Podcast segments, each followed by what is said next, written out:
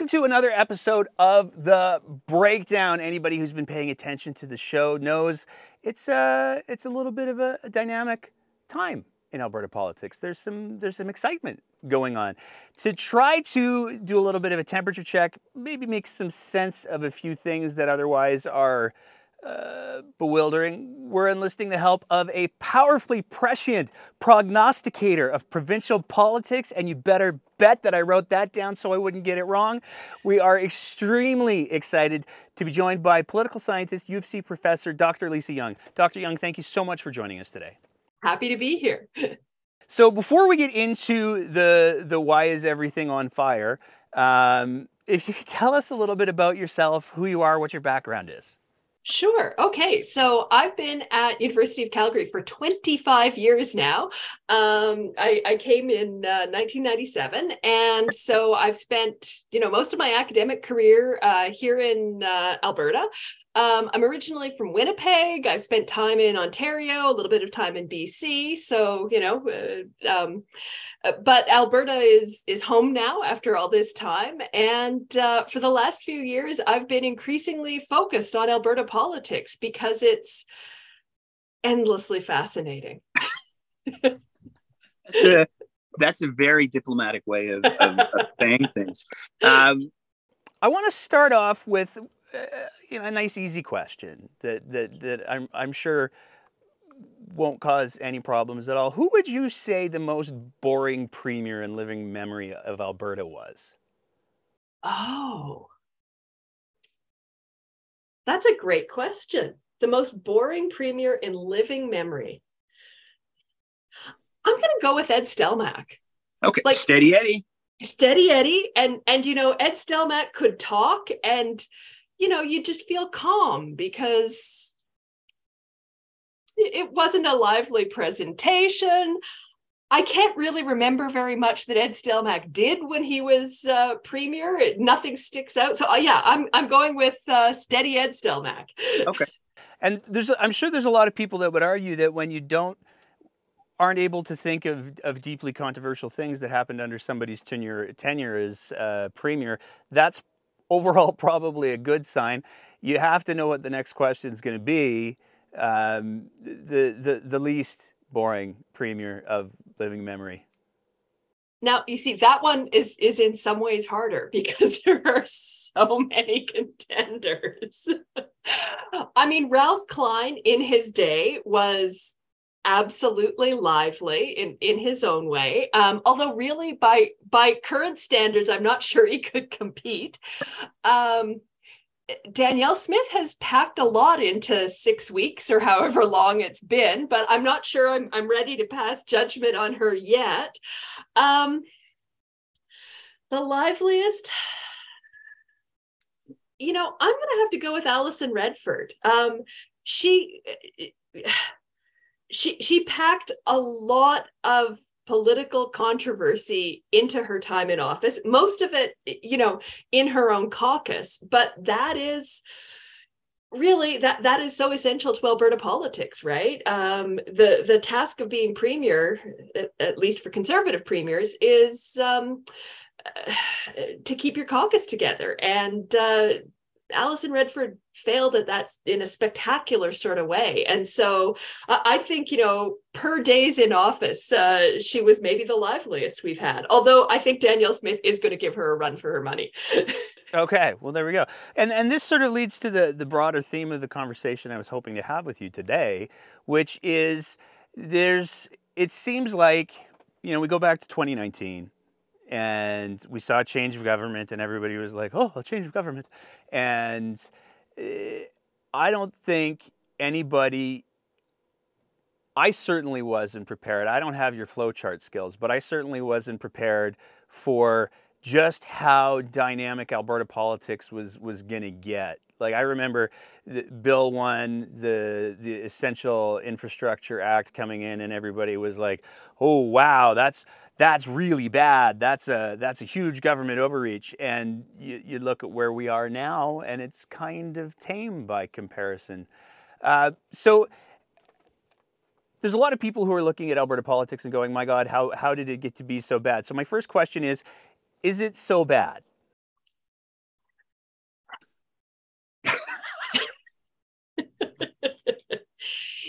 you know, I'm going to give you two answers that, that sort of contradict each other. Um, I'm, I'm going to give you the pessimistic answer, and then I'm going to give you the optimistic answer. So, so the pessimistic answer is that, yeah, it's, it's pretty bad. We have lived through three and a half, almost four years now of government that has been focused on, on politics, on driving an ideological agenda, and then increasingly on managing sort of internal dissension in caucus. And, and there has really been a, a feeling, and I think a, a justifiable feeling, that through much of this, the government wasn't governing for all Albertans, it was governing for some Albertans. And that's bad. You know, in a democracy, what we really want is to have, uh, you know, an election where ideas clash, one side wins, and, and we accept that that side has won, but that side then tries to govern in the best interests of the whole province. And we might not agree with everything that they do, but there isn't a sense of government vilifying its opposition and, and the people that didn't support it. And, and, you know, here I'm thinking back especially to, you know, the first year, year and a half of the Kenney government, where they, they talked about people in the public sector as being kind of burdens on society, not contributing, not being productive. And I think that that was really a, a, a damaging message. And it's it's contributed to the polarization that we feel. And, you know, there are times when you, I, I, I tuned in for a little bit of the first question period when the Ledge came back uh, a, a couple of weeks ago. And I had to just turn away because just the, the you know, the, the, the tenor of the conversation, you know, was just so off-putting that you think, gosh, you know, in the face of this, we are not well governed. And of course, the stakes have been so high through the pandemic, right? We've been poorly governed at a time when, you know, it was literally a life and death situation, right? So, so yeah, things are bad. But here's my optimistic message.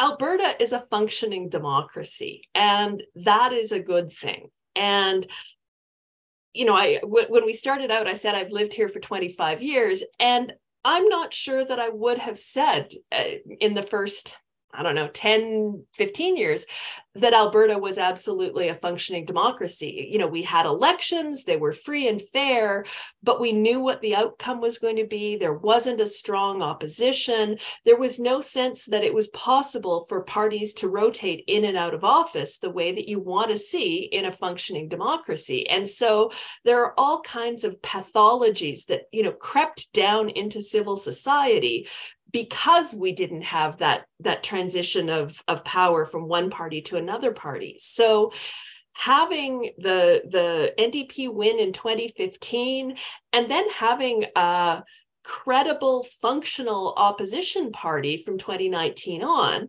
has really put us back in a place where governments can't be complacent. They can't assume that they'll win. They can't believe that they're entitled to govern because they know an election's coming and the outcome isn't a sure thing.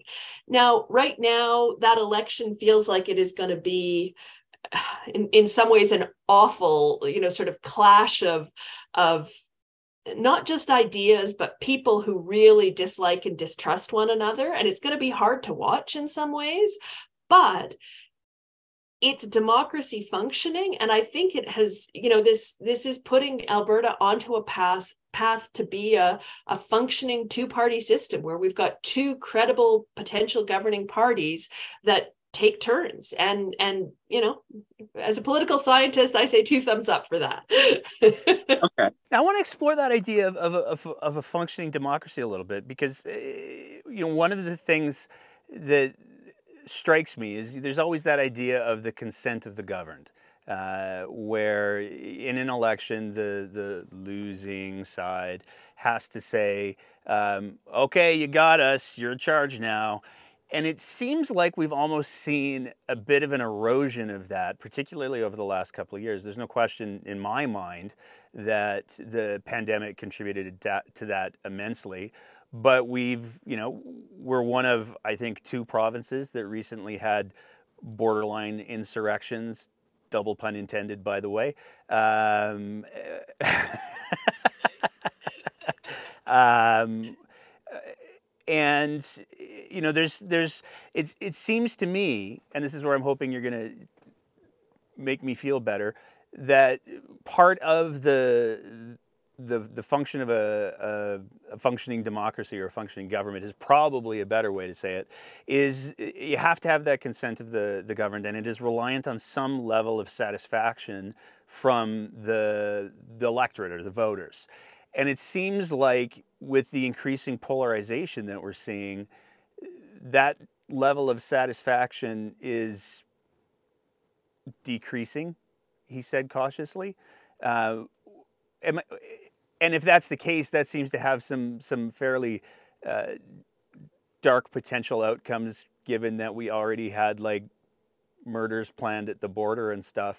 Um, am, am I am I wrong? It's it's going to get better, right? Not worse, right?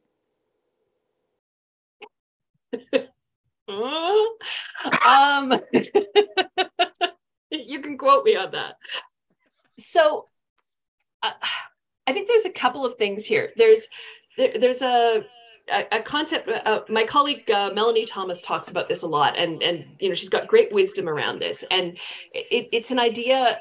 It, it's sort of the idea of consent of the governed, but losers consent, right? That when your side loses, you you accept the loss and you accept the legitimacy of the government that's in place, right?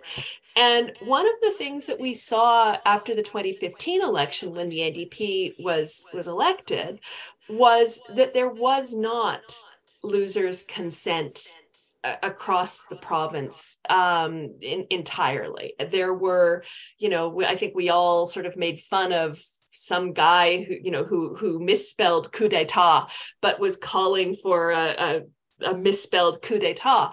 But that was an idea that had currency in a segment of the population, right? That Alberta was, you know, a, a place that could not be governed by New Democrats, that that was outside the bounds of what was acceptable or legitimate, right? And, you know, it came from, I think, the far right, it's fair to say.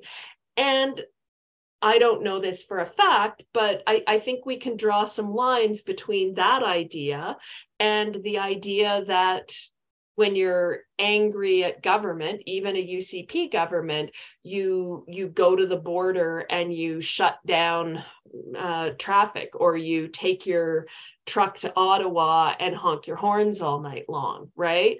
Um, and, and again, what we saw from the Freedom Convoy in Ottawa was a, a, a no losers consent at the federal level. Um, And so that's a, a real worry. And one of the things, you know, I'm, I'm I'm skipping ahead a little bit maybe in your questions, but one of the things that has me worried about the emphasis that the Smith government is putting on the, the Sovereignty Act and the question of Alberta's place in Confederation is that it taps into that absence of losers' consent at the federal level.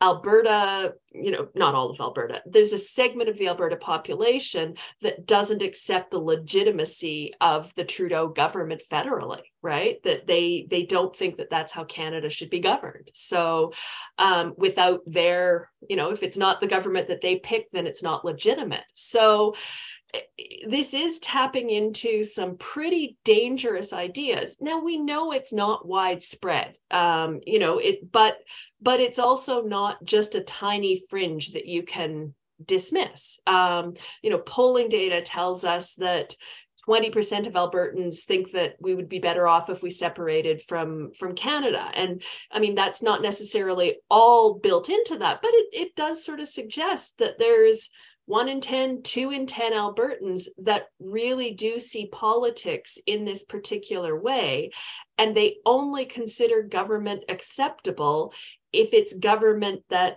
looks like what they think is appropriate, right? And and that means that it has to be conservative. It has to be a particular kind of conservative, you know, that sort of um, populist, the basis. And, and there is a sense in all of this that the, the rest of us who live in the province aren't legitimate, right? That we're not the real Albertans. And there's a notion of who the real Albertans are and a sense that they really ought to be allowed to call the shots. And that's not healthy in a democracy. Lots to unpack there. Um, so I, I, I'm gonna I'm gonna try to I'm gonna try to come from a, a little bit of a different different angle. Um, you talked about the the the Smith feeding into things, and there's no question, I think, uh, although there's probably some people who would say that there is what where Smith stands on on things and stuff, but there there doesn't seem to be any question that she doesn't have any concerns with leaning into and in many ways amplifying the ideas that are demonstrably false or that are that are demonstrably inaccurate. And I'm I'm curious if you have any concerns. You know, one of the one of the views that a lot of people have of leadership is that it should, most of the time, be a, a moderating voice. It shouldn't be necessarily an inflammatory voice. But it seems that more often than not, I'm trying really hard to think of an example where Smith has been moderating and I'm not coming up with anything. Um, more often than not, Smith leans into what's the most uh, outrageous thing that I can say.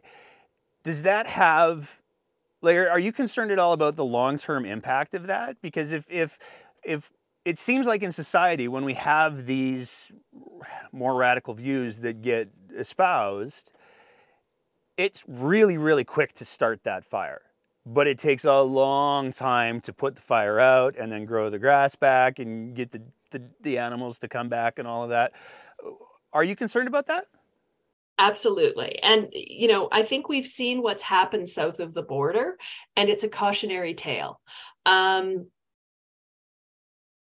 there certainly was organized racism in the United States before Donald Trump was elected president, but he unleashed it as a, a political force. He made it legitimate to express these views that had, uh, until that point, been seen as, you know, shameful or or something that you you kept in in secret or on the dark web.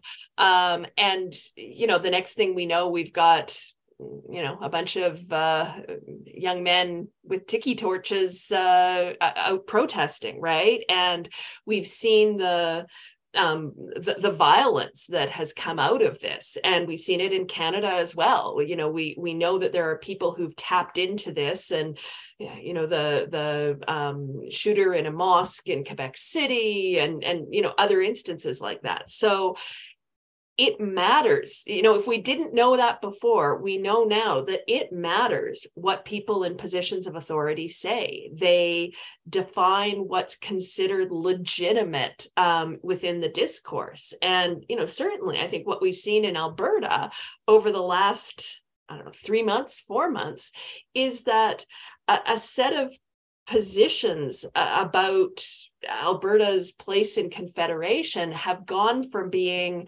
seen as, you know, sort of the, the fringe and, and largely to be dismissed and damaging, to being almost mainstream legitimate positions. And, and I think that it's not just Danielle Smith who's done that. She's been carrying this water for a while, but the the leadership contestants for the U C P who thought that these ideas were damaging enough that they held a press conference in the middle of a leadership campaign, now are in a cabinet that has enacted this legislation. And, you know, and, and then we see other cabinet ministers putting together videos that tell a sort of a selective history of Alberta that are all trying to feed this sense of grievance and alienation. And, you know, once you...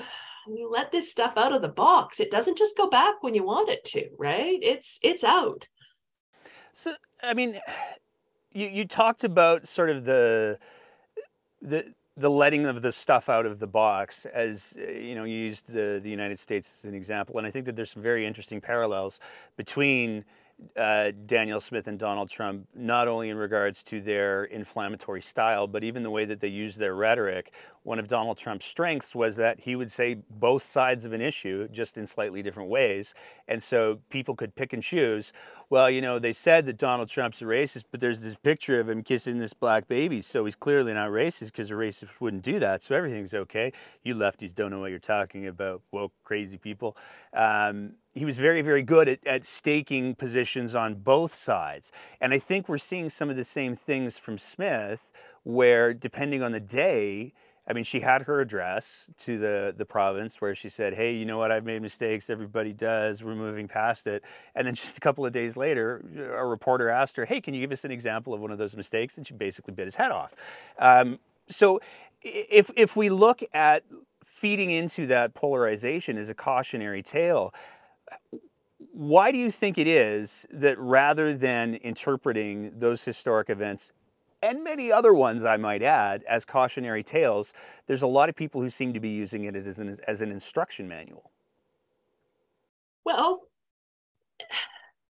lots of people go into politics to win, right? And it, it's a team sport. And, and I think at a certain point,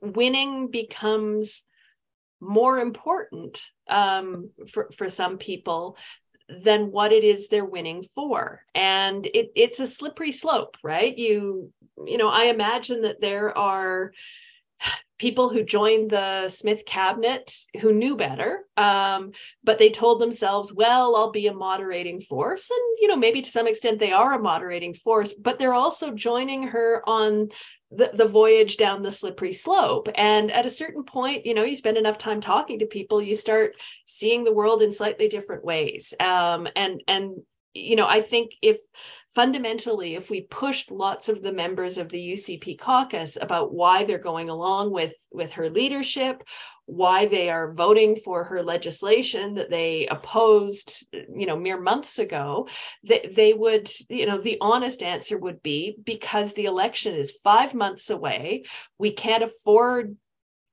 to have another go at picking a leader. And this is better than letting the N D P win. And that might be for their own personal reasons, right? They want to keep their job as an M L A, but it might also be because they, you know, really do believe that the ideas that the N D P stands for are that much more damaging than what what Smith stands for. Um, and, you know, I, I think they know better, but again, it's a team sport, and, and, you know, people get caught up in their sense of belonging on their side of the aisle, and, and the, the, the sort of, you know, the, the making of the opposition into enemies. And that doesn't have to be the case, right? We, we can see lots of examples where there's, um, you know, real disagreement um, between politicians from opposing parties, but a, a an underlying mutual respect. And I worry that we've lost that right now in Alberta. Yeah, that was, you you you, you led into my next question beautifully there, because it, it, it we've certainly seen examples of that from both parties, and and there's a lot of people who don't like when that's pointed out, because it is very much a team sport, and if you speak disparagingly about anyone's team, then boy, do they let you know fast. Um, but you know, you say it doesn't have to be the case. What do political parties, do you think, need to do in order to be able to not fall down that rabbit hole of, but the team must win at all costs, get the chainsaws, let's go to work? Yeah, I mean, I think that they have to remind themselves, right? Um, and one of the dilemmas here is that we, if we look at the the um, composition of, of the Alberta legislature right now, there's not a lot of political experience there on either side of the aisle, right? There's not people who've been in politics for a long time. Now, Rachel Notley absolutely has, and, you know, Joe Ceci and a few others. And on the U C P side, um, you know, it's it's it's a remarkably new crew, but even, you know, Danielle Smith has been around politics for a long time. But I do think that um, if we had, you know, some roots, people who could go back to uh, uh, their their memories of a different age where there was that sort of respect across the aisle and and just some basic norms, um, that that that would be a, a helpful thing. It would be a good reminder. And then, you know, for some of them on both sides of the aisle to actually make an attempt to reach out. And, I, you know, something I, I told you earlier on that I, I got so discouraged the first day, you know, I watched Question Period and I, I just had to turn it off. And then I saw something on Twitter that night that actually was, you know, just what I needed to see. And it was Janice Irwin, um, who had gone to see the speaker and, uh, you know, was was posing with Hansard the cat. And it, it was just that little bit of humanity that has to exist within the legislature across the aisle where people can see each other as human beings, but then still, you know, manage to compete against each other on teams. And I think, you know, the reason we're struggling, one of the reasons we're struggling with it right now is that, you know, it is an era of political polarization, and we are in some ways still learning how to be a two-party democracy in Alberta. You know, this is relatively new to us. It was easy to be friendly to the N D P if you didn't think there was any danger that they were going to govern, right, for the U C P. Now it's a different thing, right? They, you know, through the last four years, they look at the opinion polls, they look at Rachel Notley, and they, you know, look, we've got a problem here. Um, so, you know, I, I think the day could potentially come, but it's going to take some real effort. Okay. I'm curious, like, you use the, the, the team metaphor, the sports metaphor. I'm going to take it a little bit farther and, and, and run with it. Even at high-level professional sports, where the stakes are very high, where things are extremely competitive, people punch each other in the face on a regular basis. I'm going to go with a hockey metaphor here. Um, at the end of those games, both teams line up and they do the, the good game fist bump, whatever the case may be. Why do you think, I mean... it would seem to me a good opportunity for that sort of spirit would have been at the, the portrait unveiling of, of Rachel Notley. And instead what we saw was some, I would argue, ugly pol- politicking uh, and utilization of, of uh, marginalized groups to, to justify being not a good sport, let's say. W- what's it going to take, do you think, to get that, the, a little bit of that end of game good game thing going on? Yeah, I, I was thinking of that example as well, um, you know, as I was talking. So I, I endorse your example. Um, you know, I, I don't know that we can make them uh, shake hands at the end of Question Period, although that might not be a bad thing, you know? I think we should make there. them. I think we should line them up on either side. Everybody shakes everybody's hand. Works for minor hockey. Why wouldn't it work in the legislature, right? We can make kids do it. Exactly.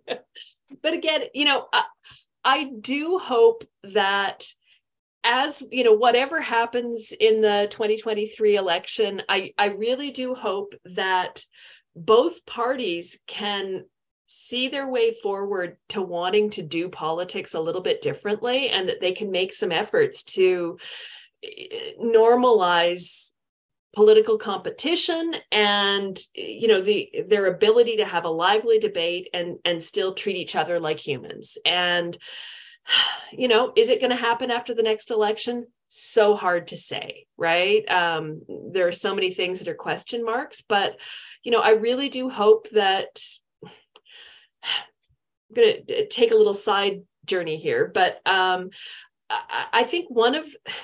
One of the, the reasons that it's really good that Alberta is part of Canada is that it it, it means that the, the Canadian political traditions are also Alberta political traditions. We send our politicians to Ottawa to sit in the House of Commons, where there is a, a more well-established tradition of multi-party cooperation from time to time, some respect across the aisle. And I really do think that, you know, being part of that political tradition saves us from some of what might otherwise happen in Alberta. Certainly, you know, it, it it's kept democracy alive during a, a period when we've had only one party uh, winning elections. And, you know, I, I, maybe there can be some transfer from the federal level of, of some of the, the norms of political competition that we would hope to see. I just, can I try paraphrasing what you just said? Maybe there's some good things that Canada has a, a national government and, and we can learn from them? Yeah, yeah. And, you know, I know that this isn't going to, like, endear me to, to a lot of Albertans, but Pierre Trudeau, the first Tr- uh, Prime Minister Trudeau, before he was in politics, he w- he was basically a, a, a political writer, and he wrote about how important it was for Quebec to be part of Canada, because Quebec could learn things and could be a functional democracy, which it wasn't under Duplessis. Um, it could be a functional democracy by learning from Canada, that, that Canada had something to offer Quebec that way. And I think about that argument often in the context of Alberta. I think it it holds for us as well. I got a couple other things I want to I want to pick your brain on, if that's okay. Um... Why is Danielle Smith so always wrong about Indigenous people and First Nations people? Because it's getting to be a little bit embarrassing. Uh, the display that we saw this week in the, the legislature, where she equated the the oppression of uh, Alberta under Ottawa to what First Nations Indigenous people have had to deal with under the Indian Act, was, it felt like a new low. Um, I, I, I'm I'm thrilled to see that there's an organized effort right now to to send all U C P M L As copies of the book twenty-one Things You Don't Know About the Indian Act, because clearly there's some uh, there's some things to be learned there. But but it's not the first time that we've seen Danielle Smith, I would say, use uh, when expedient for her, Indigenous and First Nations issues at a time when it feels like a lot of the country is trying to say, oh, we have some some healing, perhaps some reconciliation that we need to do. Yeah, um, I, I vehemently agree with everything you just said. Um, so, uh, like, does she get she's being harmful? No, I, I don't think she does. Um, That's and, terrifying. And, Well, yeah, absolutely. Um, and, and so, you know, I guess the first thing I would say is that she's demonstrated on a number of occasions a remarkable absence of perspective on, on questions of oppression, right? So what she said in the legislature this week um, is, is a, a, a prime example of that. Um, what she said the, you know, the first day she was sworn in, um, when, when she said that, you know, the unvaccinated were subject to worse discrimination than anyone else. I, again, it, it's just, you know, it's sort of jaw-dropping lack of perspective on the experiences, in particular, of Indigenous people in, in Canada, right? And it's just, you know, no matter what your politics, I think, you know, you, you don't need to read Canadian history particularly deeply to know that this just isn't true, right? So, so, so that's the first thing. The, the second, and I think related thing, is that it's grounded in a sense of victimhood, right? I mean, the common thread between those two statements was that, um, her people, whether it's Albertans within Ottawa or, you know, the, the vaccine hesitant within mainstream society, are, have been treated terribly. And I think that she feels that her experience of oppression and victimhood, by virtue of being Albertan in Canada and by virtue of being vaccine hesitant in the age of COVID, means that she understands the, the oppression of other groups. And she doesn't, right? Because these are not real moments of, of oppression. And I think that, you know, what she has done, and this is this is a common thing that we're seeing um, uh, on on the right in, in Western Canada, has been to take a very instrumental approach to Indigenous relations. You know, she's got uh, an advisor, you know, who's supposed to be in, informing her on Indigenous relations. But I think that the The, the purpose of engagement with Indigenous people in, in this view is to find a way forward for resource development, right? It's it's it's to get from here to a, a goal. And, and so, you know, Indigenous people are potentially a, a you know, a, a barrier to that resource development, and and so you know her we'll we'll make friends of them, and and then we can have our nice things.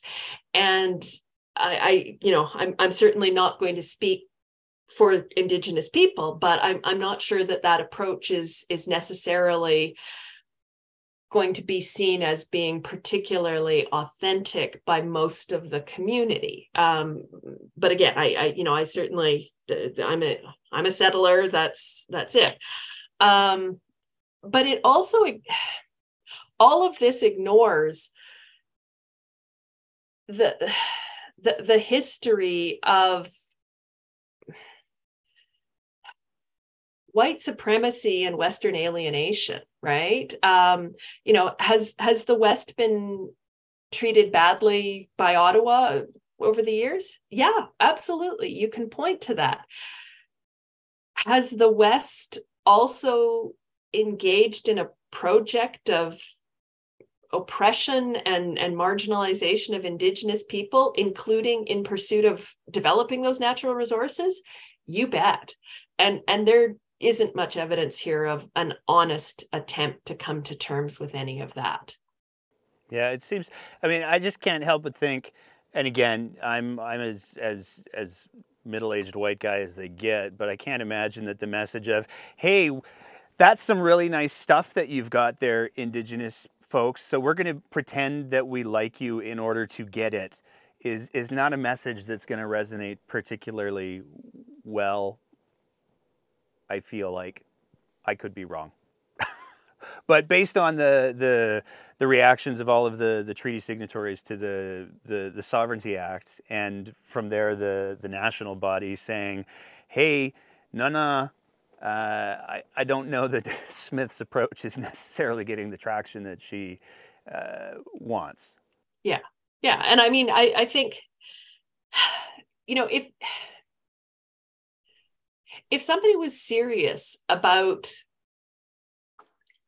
really reconstituting Alberta in, in some way, shape, or form, I, I think there would have to be a, a, an acknowledgement in the first instance of the, the treaties that are are fundamental, and uh, a partnership. Um, the only way this happens w- without being further oppression is for, you know, the Indigenous people and settlers to walk together in, in some direction. And none of that happens without an acknowledgement of, of truth first. And I don't think, you know, I think lots of us have been trying in, in a variety of ways to come to terms with, with Canada's history uh, around uh, not treatment of Indigenous people, but the marginalization of Indigenous people, the, the history of the residential schools. It's hard work. And, you know, I think some of us have taken a few steps. We have a long way to go. I, I don't see any evidence that, that Danielle Smith has tried to do that work. Yeah, it's it's fascinating to me because one of the things that I, I only just recently learned was that the province of Alberta had a significant hand in some of those those residential schools. Um, and so it's not like, you, ah, it's just the feds. No, we were, well, the government of Alberta was in there too. The, the, the victimhood thing is interesting because I think we saw that, and I'd love to get your take on this. I think we saw that highlighted particularly well this last weekend uh, on your province, your premier, where... But the straws. Think of the straws, people. Think of the root beer floats. I mean, that when when somebody's looking at, I don't want to have to use more than one straw as a symbol of federal oppression, like, wow. That's all I've got is just like, wow. So I, I think one of the problems that that Smith faces uh, with the Sovereignty Act is that it's dealing with a whole bunch of big abstract ideas that are actually hard to communicate. And, and so, you know, if we're going to give her credit, I would give her credit that she was trying to, you know, bring it home to people who don't follow politics all that closely, that aren't, you know, deeply engaged in questions about, you know, pipeline development or, or uh, you know, G H G emissions reductions.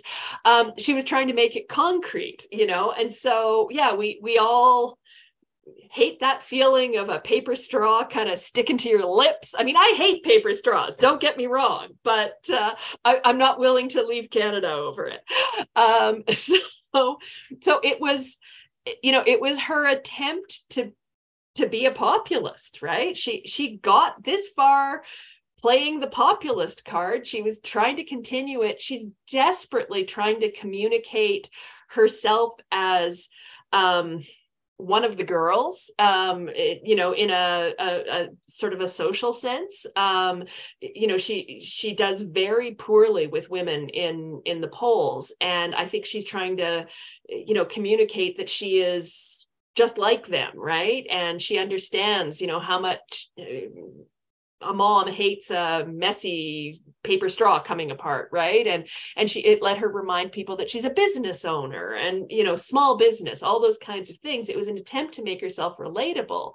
Unfortunately, it was a terrible answer to the constitutional question that she has put on the agenda. So, you know, there we are with the straws. On the Sovereignty Act, I mean, you had some, you you had a flow chart for that one. Uh And I was I was reviewing. I got an it. F. I gave myself an F. You know, you were pretty close. If if you'd had the amendments part on the upper right hand corner, I think you would have crushed it. But overall, how would you? Let's say one of your students said, "Doctor Young, I have a paper I'd like to write. This is this is the idea." And they present with you both the original version of the, the Sovereignty Act with its somewhat dictatorial bent and the the finalized version. What grades are you giving each version of the Sovereignty Act? Well, it really depends on the rubric for the assignment. Um, so it, it should be good.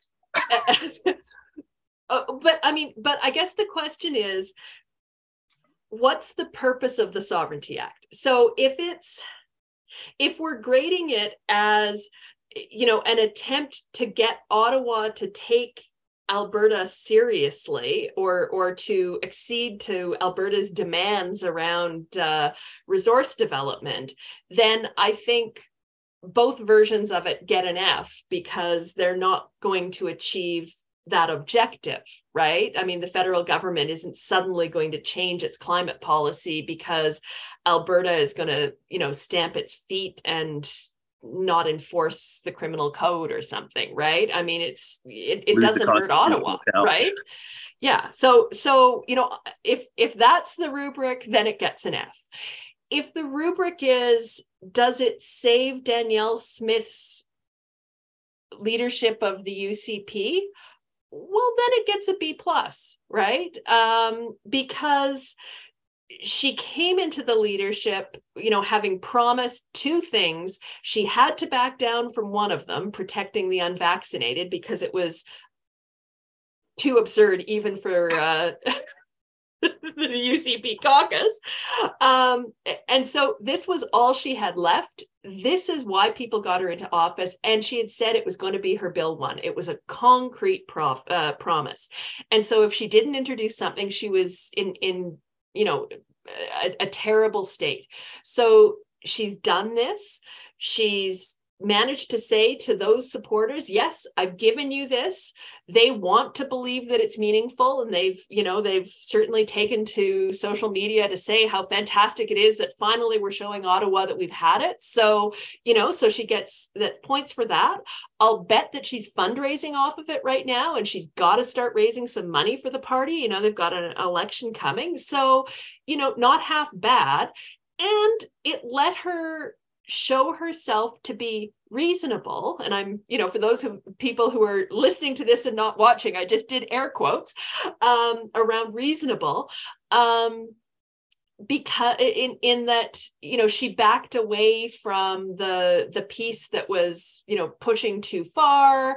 It let the caucus feel that they were being listened to, and that's been an issue in that caucus. So, you know, as a political compromise, not so bad. That's a, that's a, that's that's a higher grade than I would have given, but I'm not a poli-sci prof, so. Because to me, I mean, it, it kind of seems like to me what she did was she promised her base, uh, you know what? I'm gonna get you all a car. You're gonna get the best car. It's gonna it's gonna have wheels and all of the things.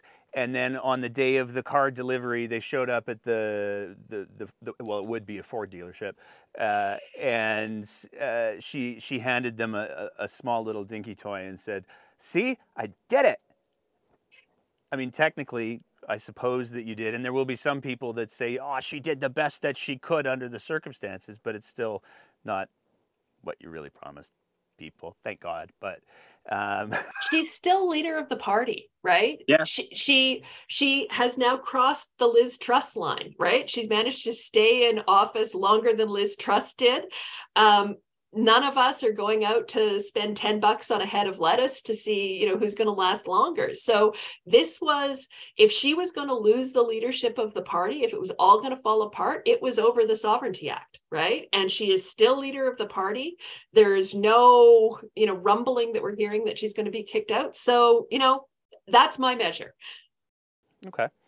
Two more questions for you, if I, if you have the time, if that's okay. Um, first one.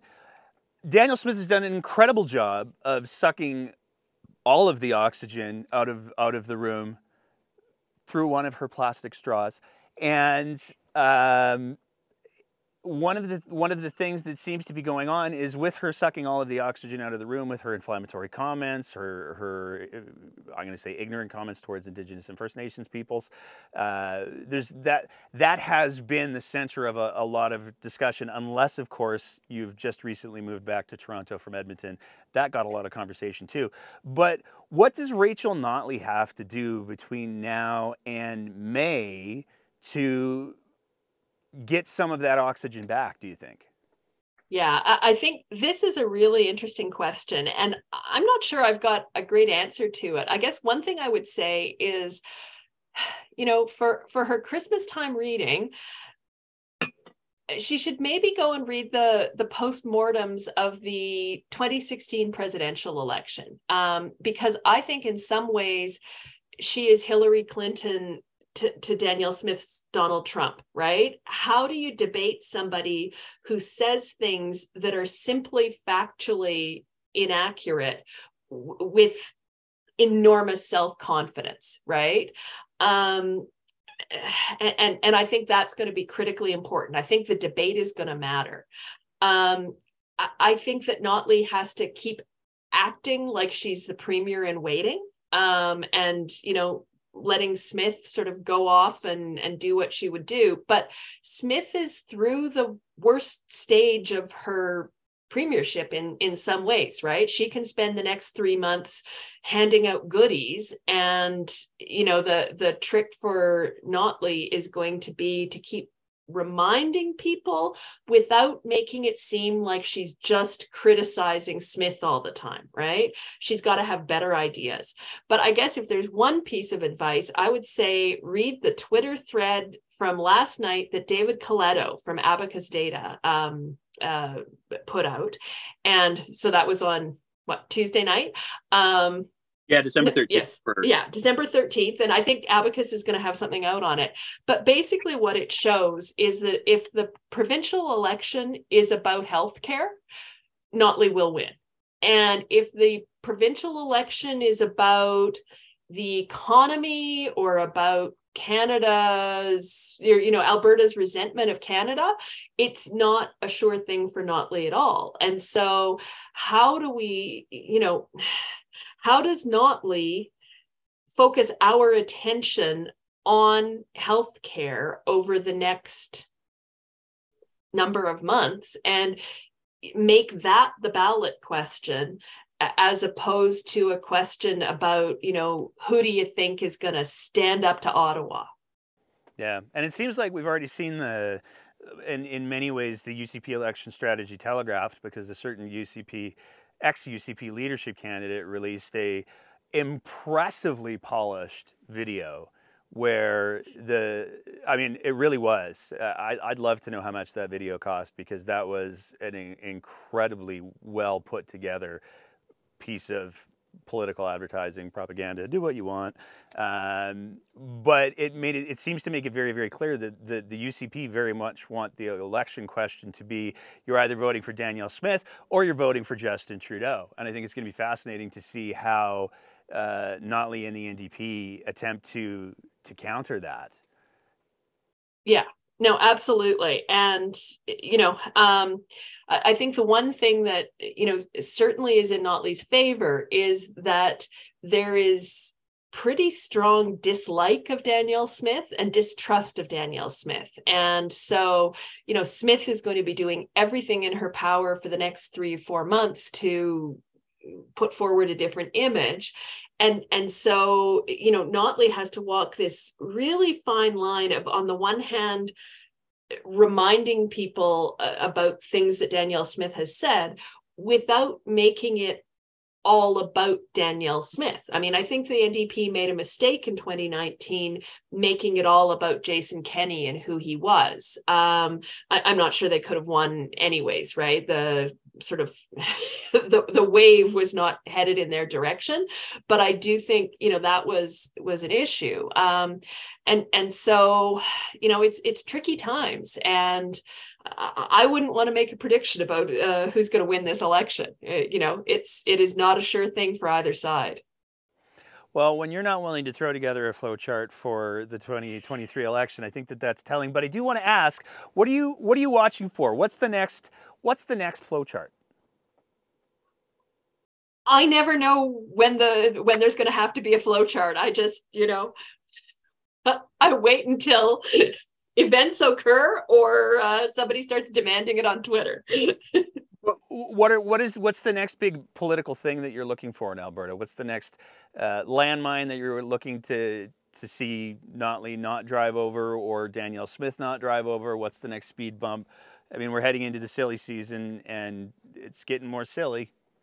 Yeah, I mean, I think we're going to see a period of quiet. Um, I, I think everyone, and most certainly Danielle Smith, must be exhausted, right? The this has been a lot. And so, uh, you know, having uh, some time to step back, regroup, come up with, with strategy, I think is going to be essential for them. Um, I think that may be a time for Notley to, you know, try and get a message out while the, the U C P is figuring out what comes next. I think that the spring sitting of the legislature is going to be wild, and um, it's going to be fascinating to see if Smith goes ahead with this idea of, you know, going and finding instances of federal overreach to use her Sovereignty Act on, or if she comes to her senses and just pretends it didn't happen and, you know, spends her time spending money um, in, in Calgary, which is presumably her best bet for winning the election. Okay. Interesting. Yeah, it's going to be fascinating to see what uh, what issues, if any. She seems to have made it clear to to her caucus that she wants a laundry list of uh, very bad things that Ottawa has done, maybe or maybe not, um, that she can use. Uh, some people are speculating that she wants that laundry list to supplement the narrative of this next election's about, are you voting for Alberta? That's Danielle Smith. Or are you voting for uh, Justin Trudeau, who only wants to take things from you or eat your babies? I don't know. Um, yeah, so. I, I mean, I, I think she'll probably give in to that temptation. And on the one hand, it sets a trap for, for the N D P, because if they vote, you know, against these being instances of overreach, well, then they're in bed with Trudeau. So there's that. On the other hand, you know, if if we think about using the Sovereignty Act, it mostly doesn't work, right? And so you're going to have all of these votes in the legislature, and then what? You know, and and it... You know, any parent of a toddler knows that uh, if if you uh, threaten a consequence, then you need to follow through on it. And, you know, she's going to find herself in that situation of, you know, okay, so what's what's the follow through, right? How how are you getting me my plastic straws? Well, it's going to be interesting, because it seems like there's no shortage of uh, l- litigators and lawyers on the, the Twitter machine who are salivating at the prospect of of this thing being implemented so they can take it for a walk in the courts, um, because there are still some very present lingering constitutional questions, it seems like. Is there anything else you want people to hear? Anything else you want people to know, people to be watching for? No, I'll just, you know, I'll use this chance, you know, uh, if they want to uh, take a look at my Substack, it's lisa young dot substack dot com. And you should subscribe to it if you're listening to the podcast, because not only is it incredibly intelligent and insightful, it's also wickedly funny at times. Uh, and I, I personally get excited every time I get an email that says there's a new, new Substack thing. And then I chase down your Twitter account so we can make sure that we're boosting it properly. But uh, yeah, no, it's it's it's it's it's an amazing thing you're doing, Doctor Young. I want to thank you so much for taking the time to to chat with us today and and sharing all of your perspectives. I I really do appreciate it, uh, and I hope it'll be okay if if we we bother you again in the future. Happy to. This was a great conversation. I really enjoyed it. As always, if you appreciate the kind of content that we're trying to produce here at The Breakdown, we would love it if you swung by our Patreon page at w w w dot patreon dot com slash the breakdown a b and signed up for a small monthly sponsorship of the work that we're trying to do here. It is because of the support that we receive from our Patreon sponsors that we're able to continually up our game, and it is tremendously appreciated. So I want to throw a big thank you out to them, and you can go ahead and visit that website and join and support us as well, because we need all the help we can get. Thank you so much for your attention. Thank you so much for listening and being a part of these important conversations. And we will see you next time on The Breakdown.